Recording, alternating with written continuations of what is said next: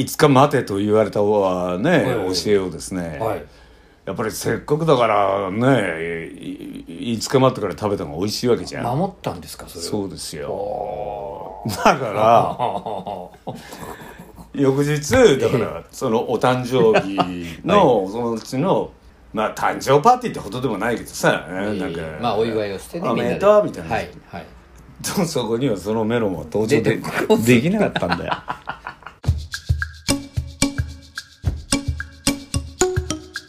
小杉談話室。で冷やしておいてくれて、はい。でいつか経ってみんなでいたいただいたんですそうですそうです。あそれはお祝いされた方も食べられたんいですや諸事情でねね5日どころか7日待った。あでもそれも十分売れてよかったです。そうそうそうあそあなるほどね。う美味しかったよ。あよかったよかった。何よりですそれでねちょっとなんか微妙だったらね、そんなね。えーいや北海道物産展のお話で。すまんの。長えよ。番組1本終わるぐらい撮れましたが 小杉談話室第37回でございます。おめでとうございます。そうだよ。30 37回だよ。37回。で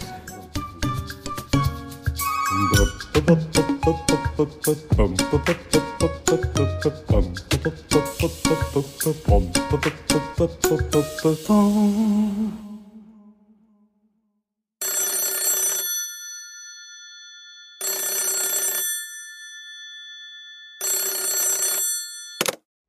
小杉談話室。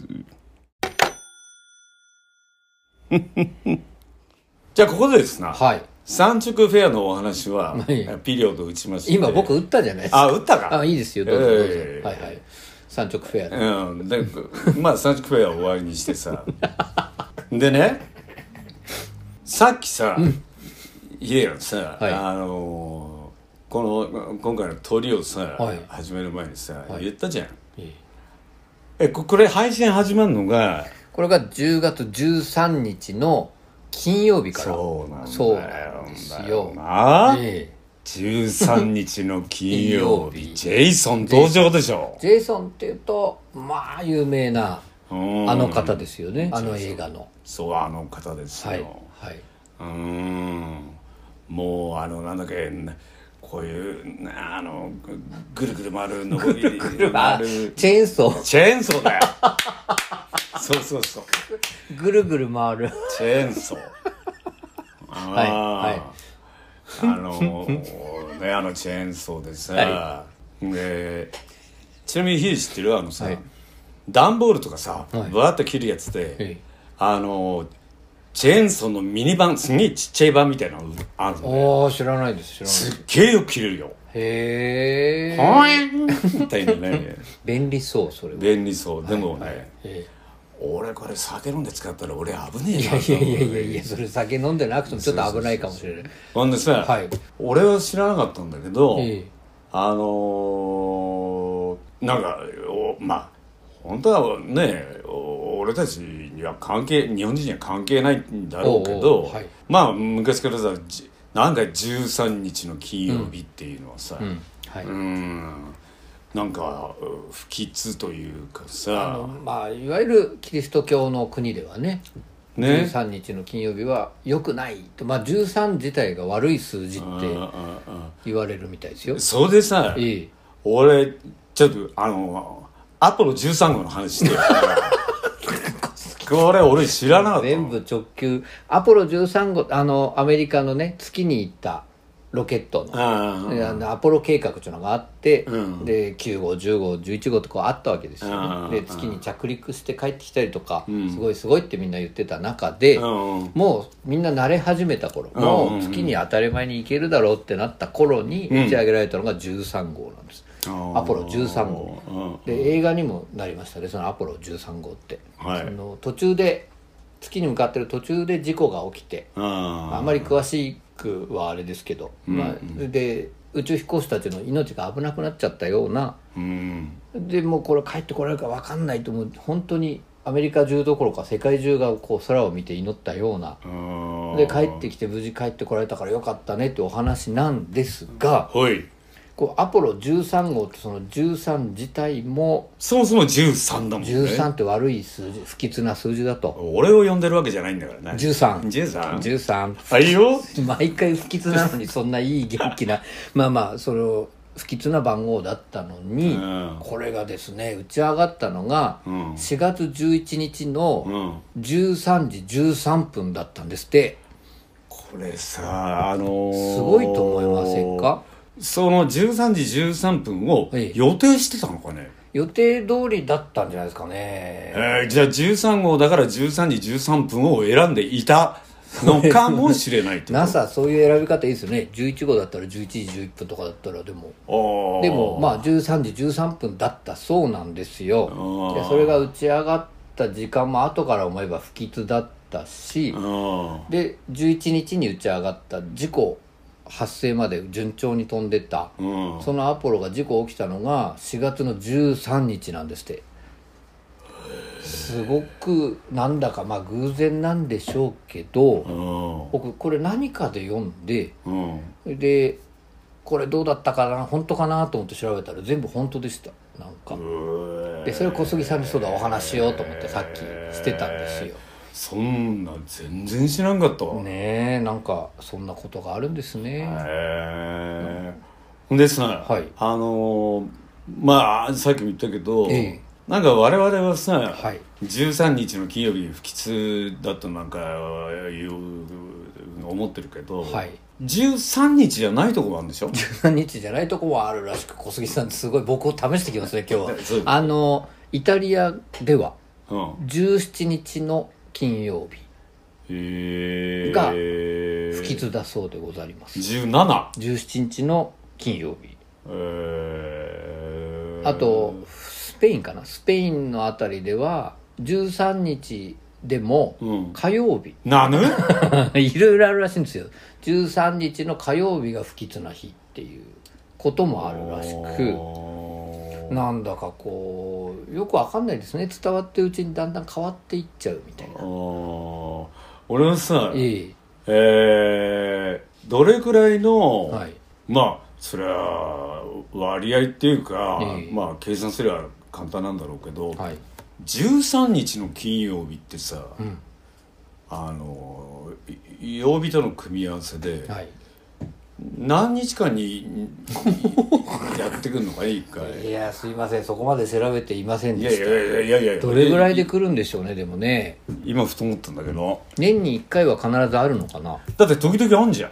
うんまあ意外とありますよね。でふと気が付くとえお今日13金じゃん。えはいはいはいはいはい。まあ別にそんだけだけど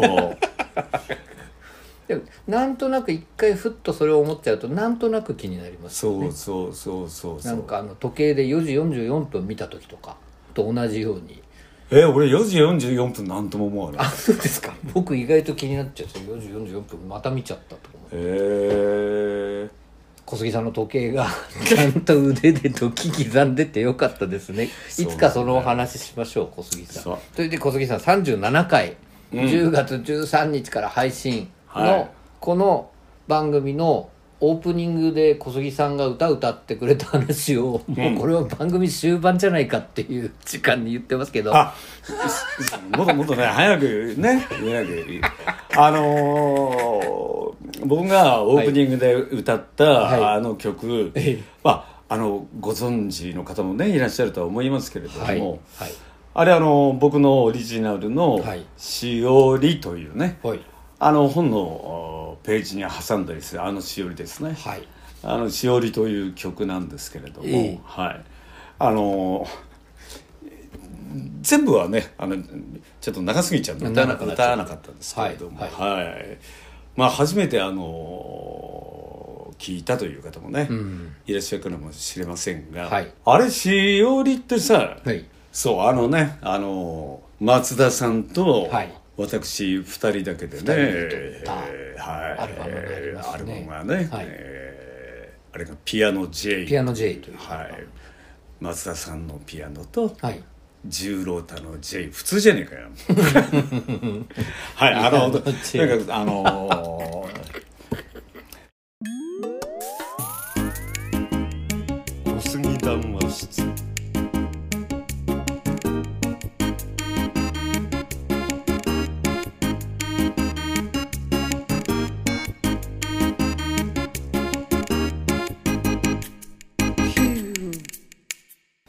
ねあの、えー聞いてなかったという方も、はい。ああまた聞きたいなという方もね、はい。あの私の「ピアノ J」というアルバムに入っております。アルバムの1曲目が。1曲目だっけあれ？そうです。それが「しおり」でああしおりだ。これですね。タイムリーなんです小杉さん。ん？アミ太郎小春音亜美公式さんという方がですねほう他の配信をやられたんですって。自分のなんかちょっとツイッターでやられた時に、うん。番組の中で進めた曲として、うん。しおりの話をされていましてですね、え？ー、えーカジノロワイヤルのジェームズ・ボンドモルダー捜査官ビリー隊長戦国無双の織田信長焼きそばパンマンとかの方です。歌声好きすぎるから聞いてっていうふうにツイートして、え実は小杉さん我々が何年か前にうんスタジオで小杉さんのギター一本でうん。しおりをこういうのができたよって言ってアップした動画があるんですけどそのリンクをうんつけてうん。まあ今 X って言うんですけどね。X にあ乗っけてくれてたんですよ。あいやーこの阿弥太郎さんが？三太郎さんが。阿弥太郎さんも「センキューベルマッチ」ありがとうございます。ありがとうございます。これだからもうアルバムを買うっていうとそのピアノ J で松田さんとはい。小杉さんが作ったいわゆるアルバム完成形で聴いていただけますし。そうですよね。それはあれですよね。はい。あのオン・ザ・フィールドウェブショップでウェブショップで。お買い求めいただけるんですね。物いただけますし、はい。あとはあの実は携帯でねうん。ペペペッと買うやつもあるんですよ。簡単に言うと。それはもうピアノ J とかうん。しおりで検索してくれるとウェブ上携帯でも買えるというものもあります。すプラスもともと生まれたままの姿に近いこのしおりをはい。こう小杉さんが生で歌ってる様子をこれ動画で見ていただけるっていうのが阿弥太郎さんのツイートを見ていただくと。ああいやー素晴らしい。動画があるんだよな。これでもねびっくりしたんですけど動画見て。あれもう8年も前なんですよ。8年？8年前の小杉十郎太がすごく素敵に歌っていました。8年前っていうと、はい。8歳若い。俺50何のとか。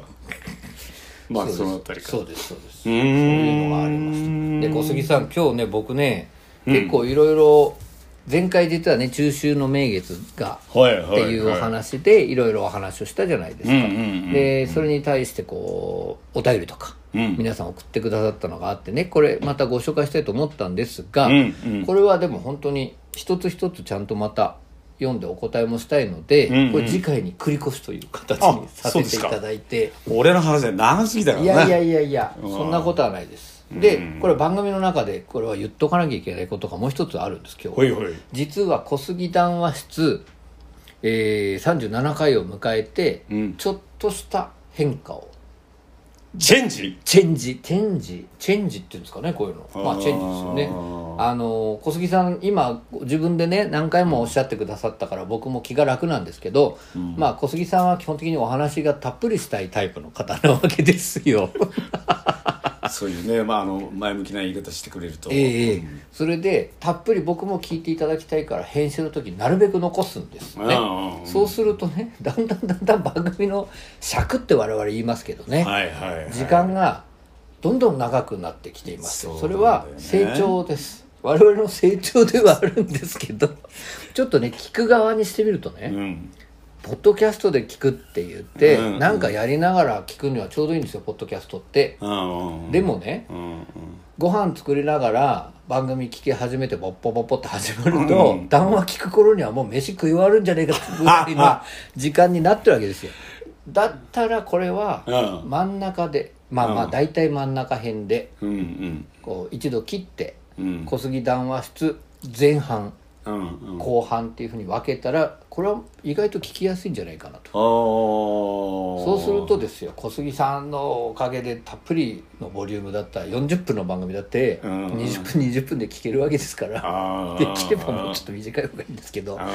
だそれを今回からやっていきたいなと。それでうん。おそらくこの放送を聞いてる方はですよはいもう後半になってなんだこれ急に前半終わって後半になったぞって言って後半の終わり頃で僕の説明を聞いていただいてるとは思うんですけどまあそうなるかな。マイナーチェンジですね。マイナーチェンジ。マイナーチェンジをちょっと今回。マイナーチェンジ。マイナーチェンジ。はい我々のマイナーチェンジを我々のマイナーチェおンジ届けしたいなと思っております。あなのでなるほど。小杉さんまあでも我々こうやって撮ってる感じはいつも通りで構わないんですけどうんちょっとそういうふうに聞いてる方には変化が生まれるかなと。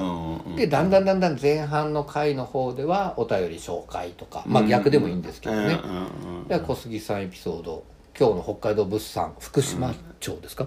そうですね。福島町のお話みたいなのを前半とかなんかこうそういうふうに分けてもいいでしょうし。メロンは栗山町。栗山町で。はい。栗山町って夕張の近くなんですかね？ちょっと調べてみようどうなんですかね。で13日の金曜日ってことでジェイソンの話も出たからね。ゾンビ映画の話とか僕ねもうさっきもすごいパワーワード聞いてそれを番組の中で言いたかったんですけどそれも繰り越したいと思う。成功しちゃうの？だってこれはなかなかもうねすでにちゃんとたっぷり撮れてますからね。でもゾンビ映画とホラー映画は違うと。ゾンビ映画とホラー映画全然違うでしょ。で小杉さん。だってはい。あのゾンビ映画はさ そんなあのホラーは、はじゃなくて、はい。まあはい。まあ普通のっていう言い方をうん普通に、えまあ暮らしてた我々のね、はい。一般一般庶民ってなんなんて言えばいいのかな。普通に暮らしてる我々の前にはあんまりわゾンビまもホラーもあんまりないですけどね。まあはいはい。で我々の周りで、ええ。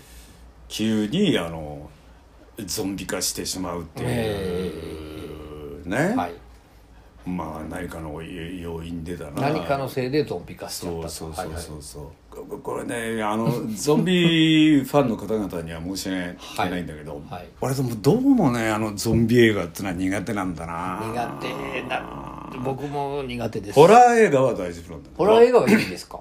ホラー映画はさ、えまあああまあもちろんゾンビ映画だって、はい。あのちゃちゃんとね映画として作品としてさ、はい。作られてるわけだけど、はい。たださホラー映画っていうのは、あのまあなぜこういうホラーが生まれたかっていうさ、うん。まあ歴史的な背景だったりとかね。背景があったりとかね。あったりとかね。まあでもゾンビは何らかの影響で突然例えばこうやって話してた僕がゾンビになっちゃうかもしれないっていうそうそうそうそう。ななってみ？僕がゾンビに。えみたいな。声だけかい。で俺はねえあのいつも思うんだよゾンビ映画とか見てると、えはいはい。何の罪もない人がさ急にゾンビになっちゃってはい。でまあ、えーゾンビになってない人たちを襲ったりするじゃん、はいはいはい。でもそれでもさ全ゾンビになっちゃった人はさ、バンバンやられちゃうわけだよ。ああなるほどなるほど。別に何の罪もなくそう。なりたくてなったわけじゃないのに。そう。なりたくてゾンビになったわけじゃないのに、はいはい。まあ、えーえー 確かに。うん、はいはい。ゾンビになってない人たちをね、こう襲撃するとさ、はい。もうバンバンやられちゃうやらわけじゃん。れちゃいますね。確かに。だからああれも俺ねうんうん。消せねえな消せんとこの人たち別にだってさ 好きでゾンビになったわけじゃねえだろ。だけど、まあ、共存の道を探すには随分時間が必要ですもんね、まあねまあ。なるほどなるほどなるほど。え小杉さんでもお仕事でゾンビの映画ですせみたいなのが来た場合は受けるんですか？こういう話繰り越すって言われた。らだって自分がしたんじゃないですか今。じゃあ繰り越しましょうか。あいいよやってもいいけど あのあーでもまたこれ長くなっちゃうから。あじゃあ繰り越しましょう。繰り越しましょう。はい、ああぜひ聞きたいその話、もうさっきのパワーワードがまた出るといいなって僕は思ってます。小杉さんでも今回も完全にあれですね。こう小杉十郎とは完全リラックス。そうですね。物産展に行った話から始まってですよ、だねヒデこれぞ談話でしょ。え談話です。本当に。だで中秋の名月あたりからまあ秋ですね。秋だよ。秋大田だから我々を変えてきたと。そうです。ああいいですいいです。でまたせっかく前半後半に分けたのにまた番組が成長し始めてるので今日はこの辺でお開きにしたいんですが。でも37回はい。でもなんかちょっと物産展の話からまたそうやって小杉さんがどっか出かけた話とか聞けるとみんな嬉しいですよ。そう俺えねよほどの用がないとさ、はい。草暑い日が出かけないから。うーん確かに。うん。みんな出かけたくないですからだからこれからの季節お出かけしやすい。これからはいいんじゃないの？なんか外がすごい黒い黒い雲が出てきてあもあまあ秋の天気も変わりやすい女心と秋の空。ねそえんなのを見ながら今日の37回うん。お開きとさせていただきたいんですがよろしいでしょうか？女心と秋の空な。もう空。変わりやすいよ。変わりやすいしょうがないよ。本当にね諦めよ勉強勉強。じゃあ今回も本当にありがとうございました。Thank you なんだこれ。